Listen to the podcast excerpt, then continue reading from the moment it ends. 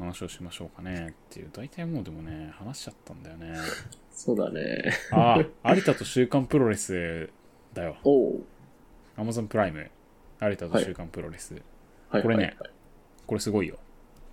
何かっていうとね有田がただ週刊プロレスについて喋るだけなんだよ。30分。しかも週刊プロレスってまあ前週刊プロレスだから週刊誌じゃん。うん。それを収録のスタートと同時に渡されるんだよ。うんで、有田も何渡されるか知らないんだって。そこまで。で、渡された瞬間に話が始まるわけ。で、しかも話、話す相手が綾部なの。へえ、あ、そうなんだ。で、その週刊プロレスを通してプロレスの話をしながら、こう、うん生きるため生きるために必要な何かを学ぶみたいなほわっとした内容なんだけど、うんこのね有田のねプロレスの詳しさそして説明の面白さ。お分かりやすさ。秀逸だよね。すごいよ。感動的に詳しい。この本当にみたいな。台本ないっていう。で台本あっても面白い。脚本家素晴らしいって思うぐらい面白い。詳しいプロレスに。プロレスなんか一切知らないんだよ。うん。でもなんかその「週刊プロレス」をまだ3話ぐらいしか見てないんだけどなんか自然とプロレスの記事に目が行くようになった。しかもちょっとわかる内容が。なんかさすごいんだよね。あのこれあのリビルド FM のさうん。宮川さんがうん。宮川さんが聞いてるっていうから宮川さんがと思って聞き始めたらさうん。聞き始めたら見始めたらさいやこれは見るわって思ったプライムビデオだよね、アマゾンの。あのねはいプロレスうん。よく広告で出てきてたけど、そんなに面白いと。これねまあまあそうね。なんていうか話が面白いんだよね。だからまあ上質なラジオ番組聞いてる感じある。ああ。いい要は。ただまあすごい面白くて引き込まれるとかは一切ない。こうなんていうの。結構割とどうでもいい感じで見ててああ面白いなっていう感じだからまあなんていうの金曜の夜にビール片手に外の景色を眺めながらチラッと見てるみたいな。感じがちょうどいい。あ、これです、ね。けどプロレスの業界ってすごい面白いなって思うようにはなったね、もうまあ面白いなというかすごい複雑だからよく分かってなかったけど新日本プロレスとか、うん。あのプライドとか全然知らなかったけどなんでそうなってるのかみたいなをすごい本当に詳しく力蔵力道山とジャイアント馬場の頃から日本のプロレスについて話してくれるっていう思考の番組が有田と週刊プロレスですこぜひ皆さんれは、あれ見なんだよねてください。え？ゲストが何回かうん、綾部さん出た後で、チュートリアルの福田さんとか、いろいろな人がどんどん来るみたいだね。後半。みたいだね。俺もその後半もまだ見てないから知らないんだけどさ。はじめ綾部なんだよね。うーん。いや、いいですよ。面白い。本当に。いい番組だね。あれなんだ、その、その時、その週その週の最新の週刊プロレスってわけでもないんだ。ないの、ないの、ないの。全然昔の週刊プロレスボンと渡されて、うんあ、これね、みたいな。で、で、あの、有田の横に黒板あって、有田が書き始めるっていう。はこれはね、つって。こういう団体とこういう団体があってね。で、そもそもね、みたいな。あの、なんていうの？居酒屋でなんかものすげえ異様に何かに詳しい人の話を聞いてるイメージあ。ああ。面白そうだね。の面白い。あの、単純に面白い。あと俺あの昔からマニアの人の話聞くのが好きだから、うん。まあそれもあってってとこはあるかも。マニアというか鉄オタの話聞くの好きなんだよね。ああ。全然興味ないんだけど一緒に電車乗るとさこれはクハでさこれはキハでさこれはモハでさとか言われてさああみたいな 深く知る気はないんだけどなんか愛愛があるものについて喋ってる人を見てるのというか一緒にいるの好きなんだよねそう結構タモリクラブに出てくるゲストの話面白いスタンスだな。まあわかるわかるわかるわかる。あれはさ、なんか他のバラエティだったら、ただ変わり者扱いされるけどさ、うん。結構ね、タモリさんがいるから、まあ一人変わり者扱いする、こう、俺ら目線の人も、あ、何？視聴者目線の人もいるけど、割とこう、もうわけわかんないぐらい、マニアな人が出てきても、そうそうそう。スッと受け入れられる感じがある。タモリさん懐の広さあるからね。すごい。博学博学かつ懐みたいな、ね、な何でも面白がるっていう。うん。わかる。そうそうそうそう。いいよね。いいよね。だからまあ本当にそういう感じです。あ有田さんってすごいなって思ったね。やっぱ第一線で活躍してるお笑い芸人ってのは伊達じゃないなっていう。すごい企画だね。雑誌一冊渡して喋らせる。そうそうそうそうそうそうお金のかからないことかからないことね でも民放じゃできないよそうね。だってねまあとはいえ途中で飽きるもん 根本的にプロレスに興味はないからさうん。なでもなんか見ちゃうんだよね見れちゃう。もう、ちょっとラジオっぽいというか、低空飛行で楽しいコンテンツだ。そうそうそうそうそうそう。いいよ。でもいいよ。的なまあちょっとショートな話ですが有田と週刊プロレス皆さんぜひ見てみてくださいっていうようなところですね。ねあとだってもさシリコンバレーとかだもん見てんの違法人読んだんだね、カミュー。ああ読んだね結構好きだったけどな、違法人。うん好きだね違法人はというかまあそうだねこういう感じでスラッと人を殺してしまって結末がそうなるっていうようなところまで現実感のなさという感じをまあすごくうまく書いてるなというかうん。まあ多分俺の読み方すごい間違ってんだけどさ人が人を裁くっていうのはどういうことなんだろうなみたいな。あの裁判のシーンがすごいまあ印象的でね。そうだね。こう自分のことなのに自分のことじゃないかのように扱われるっていうようなところを書いていたけれども。うん。まあそれをすごくなんだろうな。こう人が人を裁くことについてをすごく考えてしまったね。最近何かとほらみんながみんなを裁くみたいなところあるじゃない？そう。そうそうそうそう。まあまあまあみたいなそういうなんだろうね。のをすごく考えてしまったよね。ちょっと暗い気持ちになった。だから。タイムリータイムリーある意味でタイムリーだったね。そういうところがまあ多分読まれ方読み方として間違ってるような気がするんだけど多分まあ時代が時代だからそう読んでしまったなうん。そう。こう、裁判で自分が裁かれ、主人公のムルムルソーだっけ？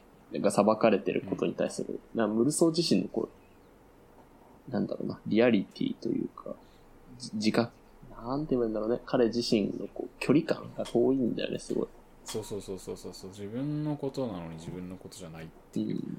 まああれほどじゃないけれどでも自分らにもあるじゃないそういうところってあるし、むしろドラマとか見て、本とか読んでて、なんかここまで何か事象が起こってそこにフルコミットしてる主人公の方がむしろさ、一般的な人間像からちょっと遠い気もするんだよね。そりゃそうだろうねそう。限られたフレームの中で描くから、この人はこういうキャラクターで、ここに熱くなってっていうキャラ付けをされるけど、そうそんなにみんなこうね、直情的じゃないからさ。そうなんだよ。そう。お前のことが好きだ私もよっていう世界はさどこにもないんだよ、そう。だからまあ違法人はすごく違法人なのかもしれないし、ね、俺らの感覚したら異常、世の中の感覚したら異常なのかもしれないけど、こう割と、むしろその世の中一人一人に近いのはこっちなんじゃないかっていうのは、そうそうそうそう あるんだよね。そうそれも思ったし、う。んでも本当は自分たちもそうなのにさ。そのそうじゃないことをそうであることを認めたくがないためにそうそうであることに正直な人を排除してしまうというか。正直な人を排除してしまうというかまあそういうものを目の前に出された時に排除の感情を取ってしまうというか。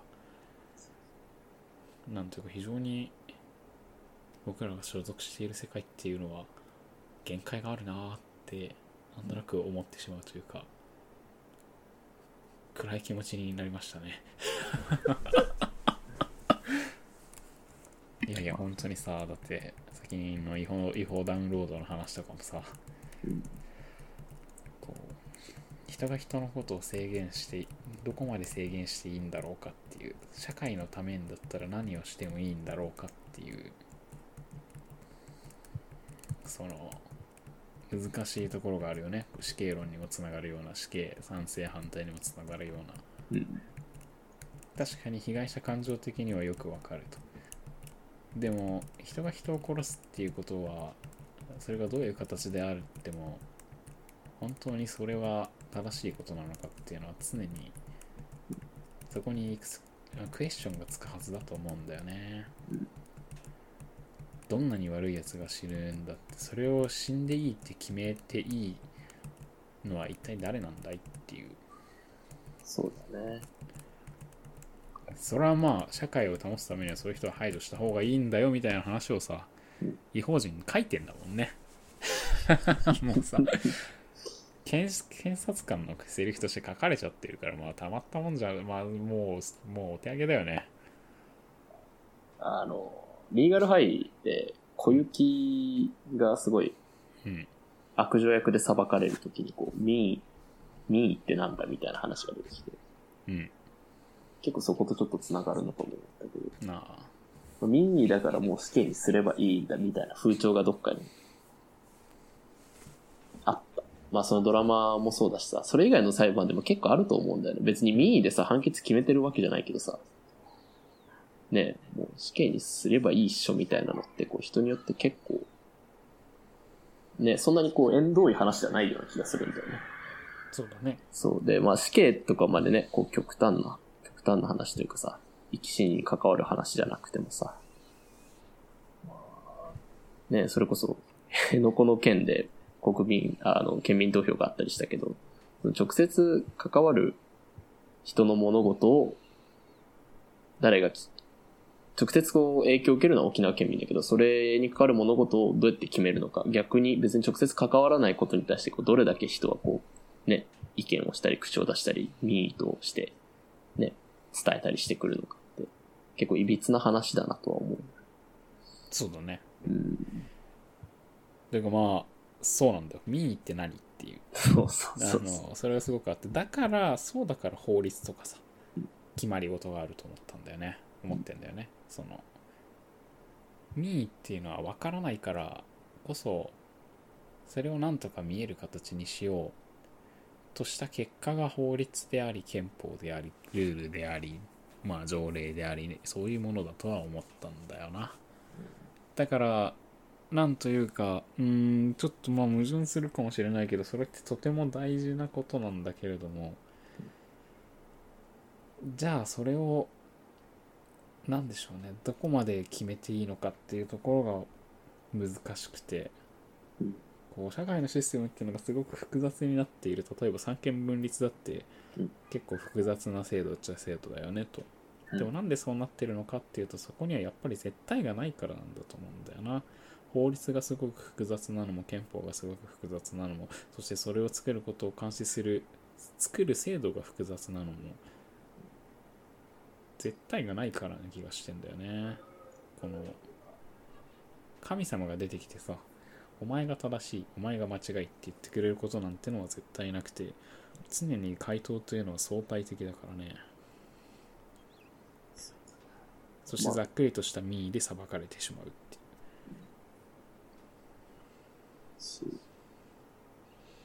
まあね。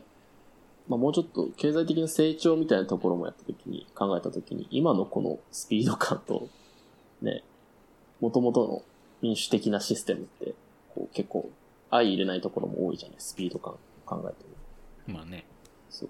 だからね、ちょっとね、全然別の記事で読んだんだけど、中華未来主義みたいな、うんこう、話があって、うんやっぱこう、元々の、旧来のというか、こう欧米的な、そういう、ね、民主主義的な手続きとかを重視して、いろんな物事を進めてきた。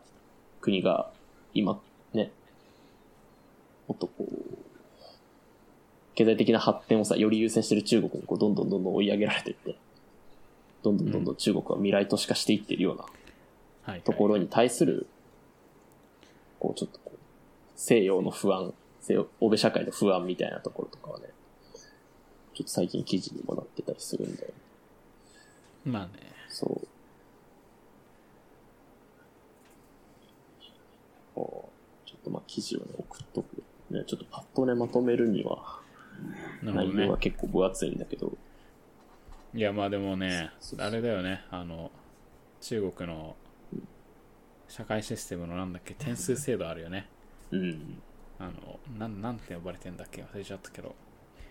あの、旅券とか買えなくなっちゃうやつそうそうそうそありますよね。う。迷惑行為した人はなんかね、そうそう国のサイトにさらされますからね、名前が。そうそうそうそう。怖い。このジョージ・オーウェルの世界いや、そう、本当にそう。ですけども例えば例えばでもこれがもしかしたら正しい世界かもしれないってなるかもしれないよねっていうのはありますよねねいやもうちょっとねわかんないよね。わかんないね。わかんないね。で終わっていいのかっていう。そうなんだよねなんだけど。いやまあわかんないね。基本的にねこういうのこののポッドキャストははまあのんびりもやもんやりした話をもんやり喋るみたいな。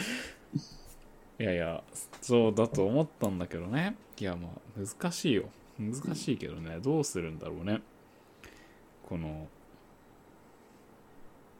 まあしゃまあねまあそもそもインターネットがまあ全ての元凶だと思うんだけどねうんこう社会とは何かみたいなことを、まあ、ちょっともうちょっとちゃんと考えちゃんと考えた方がいいっていうのはちょっと上からだよね。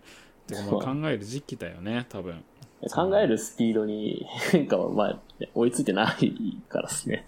そうそうそうそう。てかまあ変化が早すぎちゃってね。ね。で変化っていうのは基本的に怖いものだから人間っていうのは心理的には変化に対して否定的なんだよね。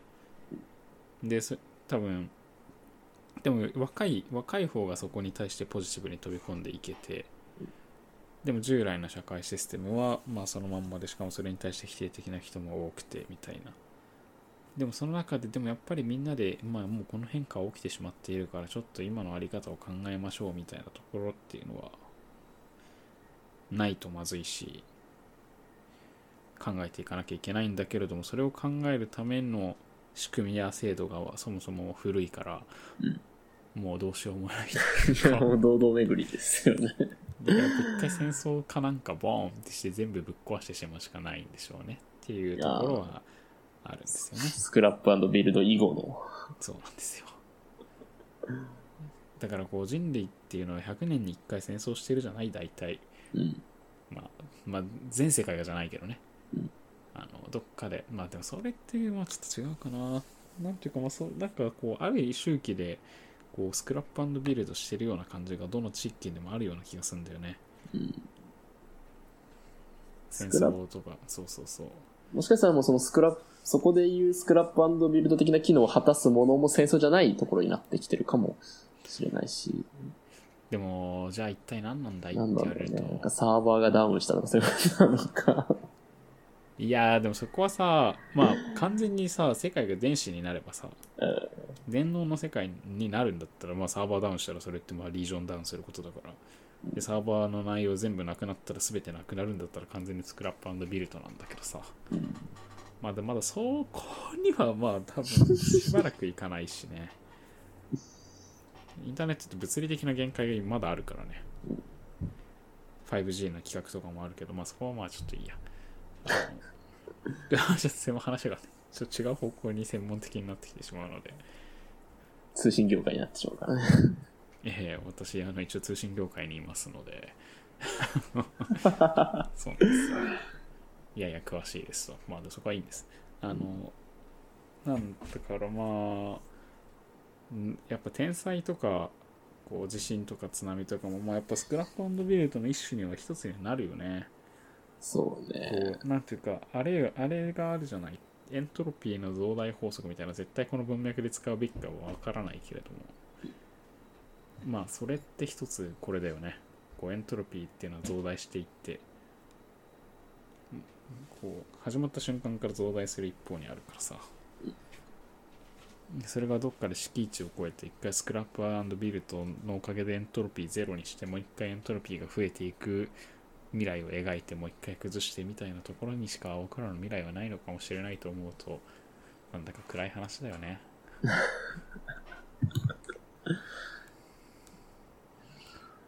なん、何の話だろうね、これはね。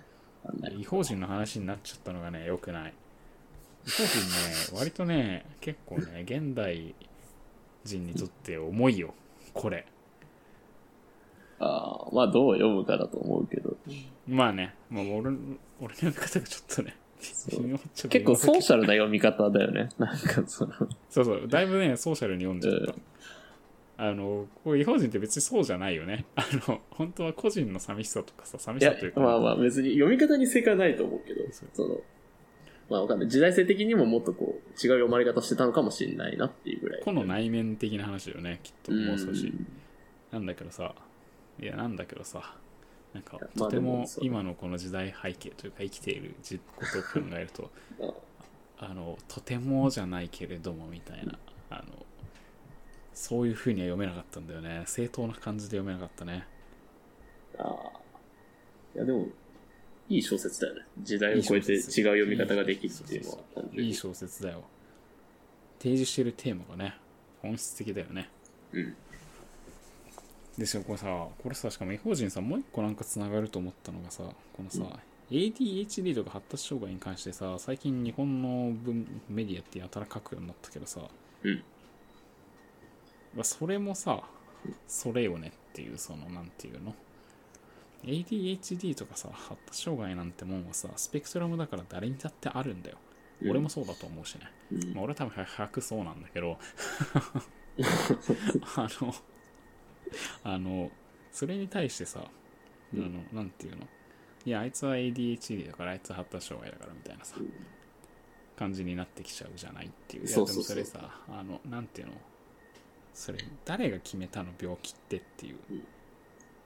特に発達障害とかはもう本当発達障害という名の暴力にちょっと近いところがあると思うんだよな。くれればいいんですか？そうそうそうそれってなんていうの？善意の顔をかぶったただの差別だからね。うん。俺は発達障害じゃないけどあなたは発達障害だから発達障害じゃない。俺が気遣ってあげるよっていう。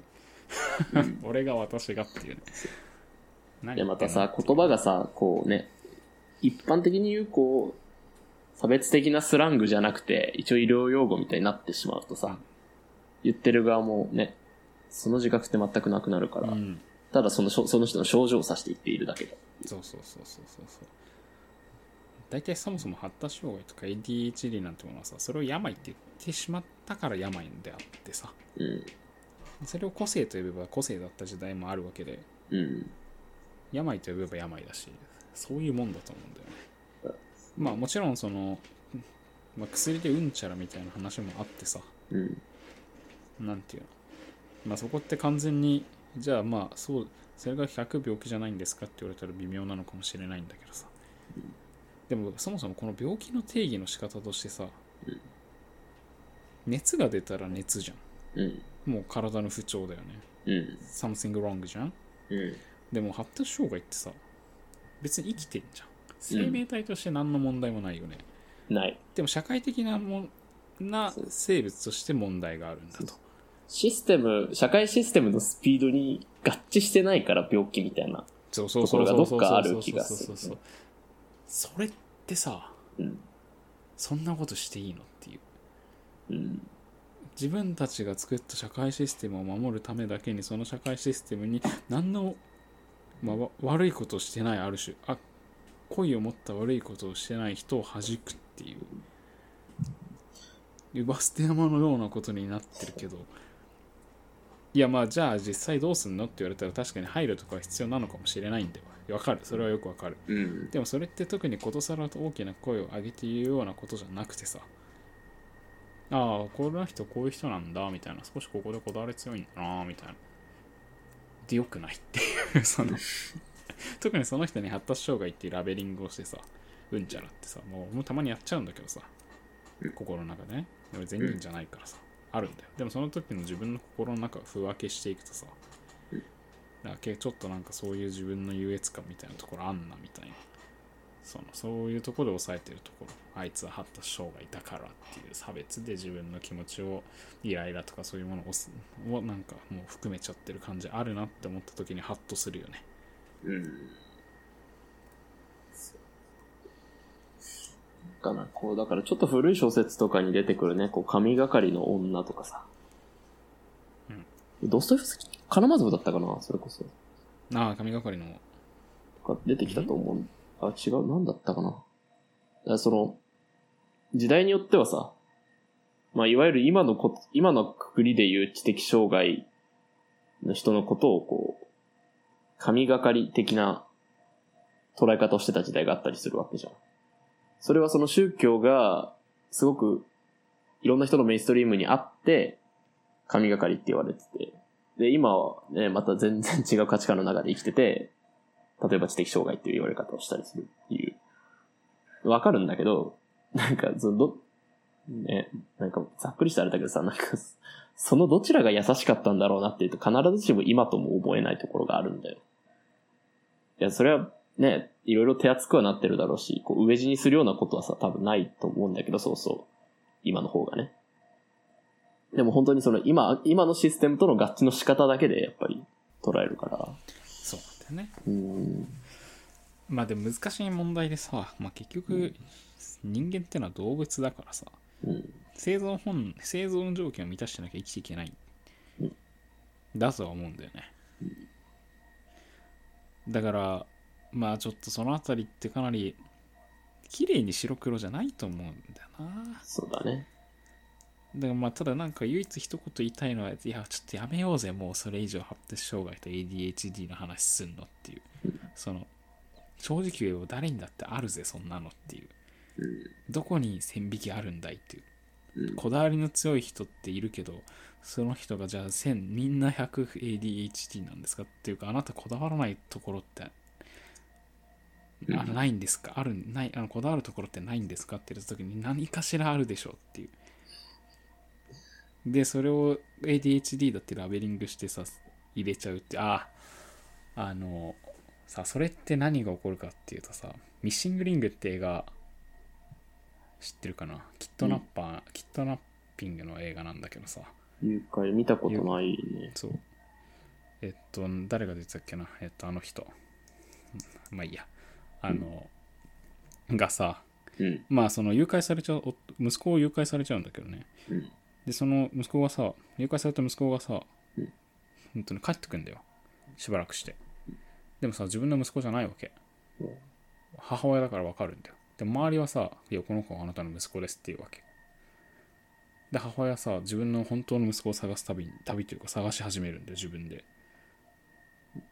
でその過程の中で「この人頭おかしいです」って言われて精神病院に入れて隔離されちゃうんだよ周りのレッテルだけでね。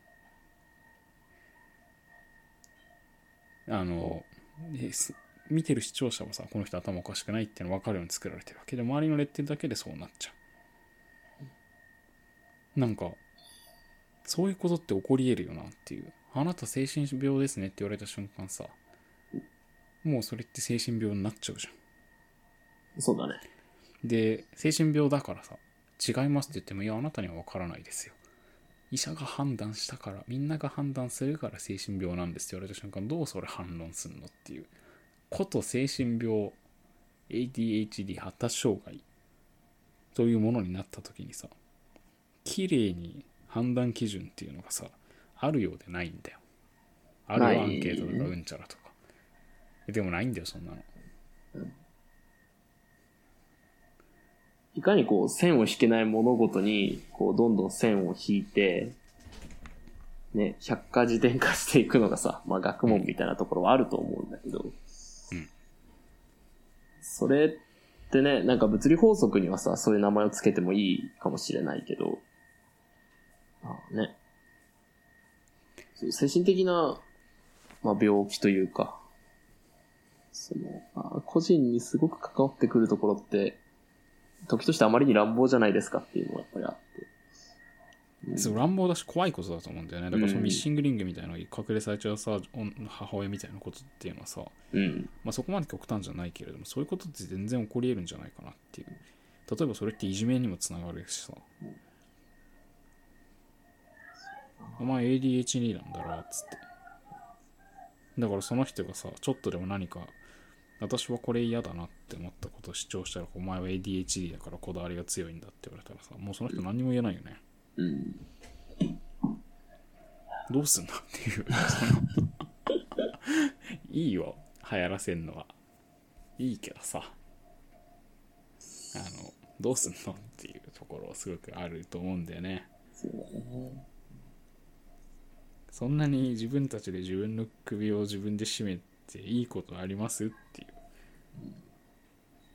いや、こう、細分化しすぎてもね、こう、こう光が当たらず苦しんでた人が救われる側面も、まああるんだろうけど、まあもちろんさじゃあこれまあ、片面さ、うんまあ、発達障害とか ADHD さ、まあ、実際苦しんでた人がそこのラベリングによって救われることもあるからさ、うん。いいんだけどさ。だからバランスだと思うんだよね。うん。だとは思うんですけどね。まあでもちょっと怖いですよね。ですね。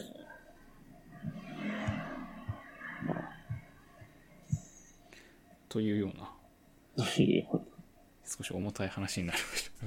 今日の、今回は重たい話になりがちだな。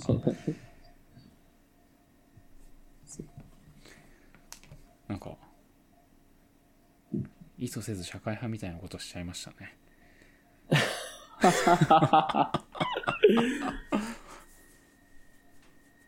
まあ、ポッドキャストだからいいよな。まあ、いいんだよ。こう、村、村があってのポッドキャストだから。ね。いや。ね。いや、でも本当にこの ADHD と発達障害の記事を読むたびに、なんか、暗い気持ちになるね。うん。暗い気持ちというかな。うん。なんというか、違和感はあるな。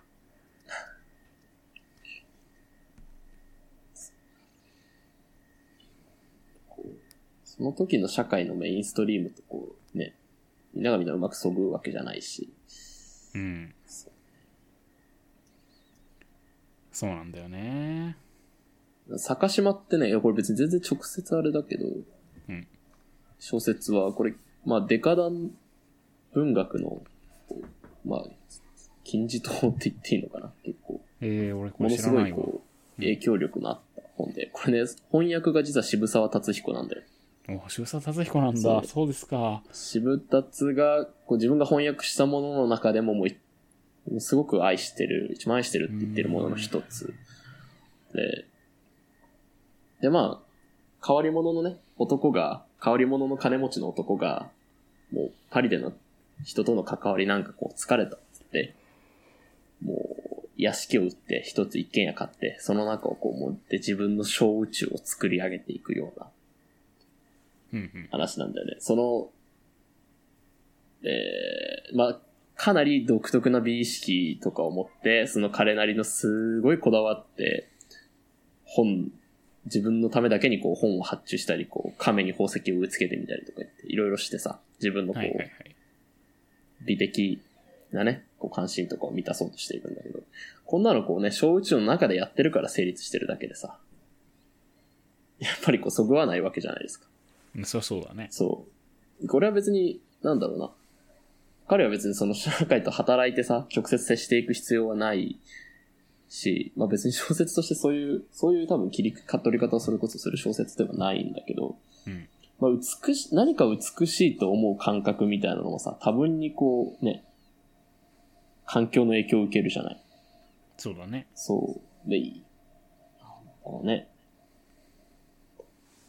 これ、まあ、美とは何かみたいなさ、ちょっと風呂敷を広げすぎると、ね、よくわからないんだけど、あの、もう、正直こうもうちょっと美術とかもうみんなよくわけわかんないんじゃないかっていうのが、こう現代美術普通に好きだけど、してももうちょっと思うんだよね。これの何が美しいんだろうなんてさ、なんかちょっと説明を加えてもらわないともうついていけないしさ、なんであんなに日本でパンクシが見つかったって言って、で 湧くんだっていうのもある。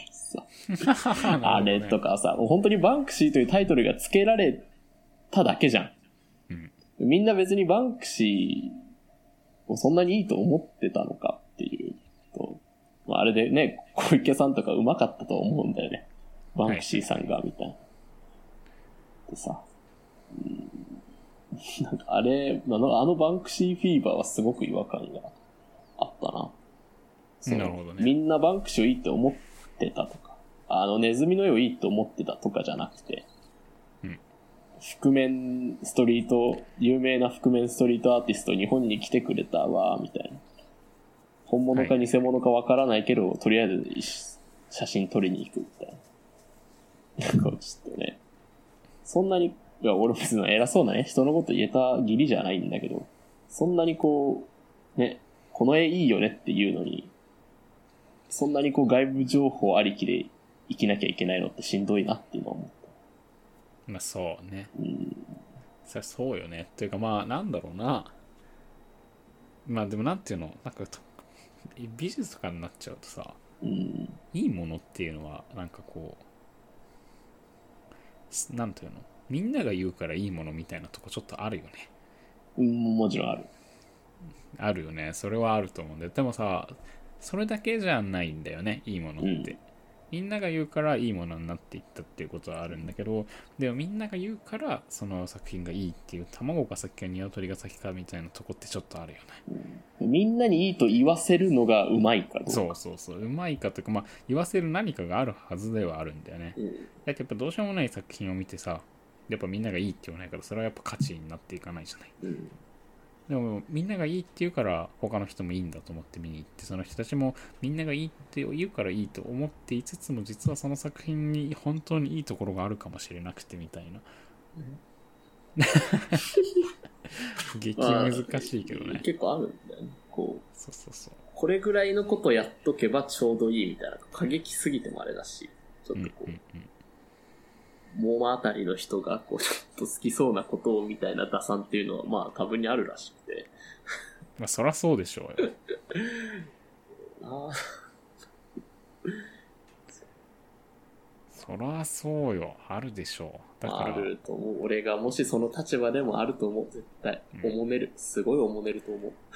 そりゃそうですよ人の世の常ですからねまうんあそういうのはさそれは別に今に限った話じゃないと思う。まあねその時のね、うん。観点で受けるようなものとか、だとは思うんだけど。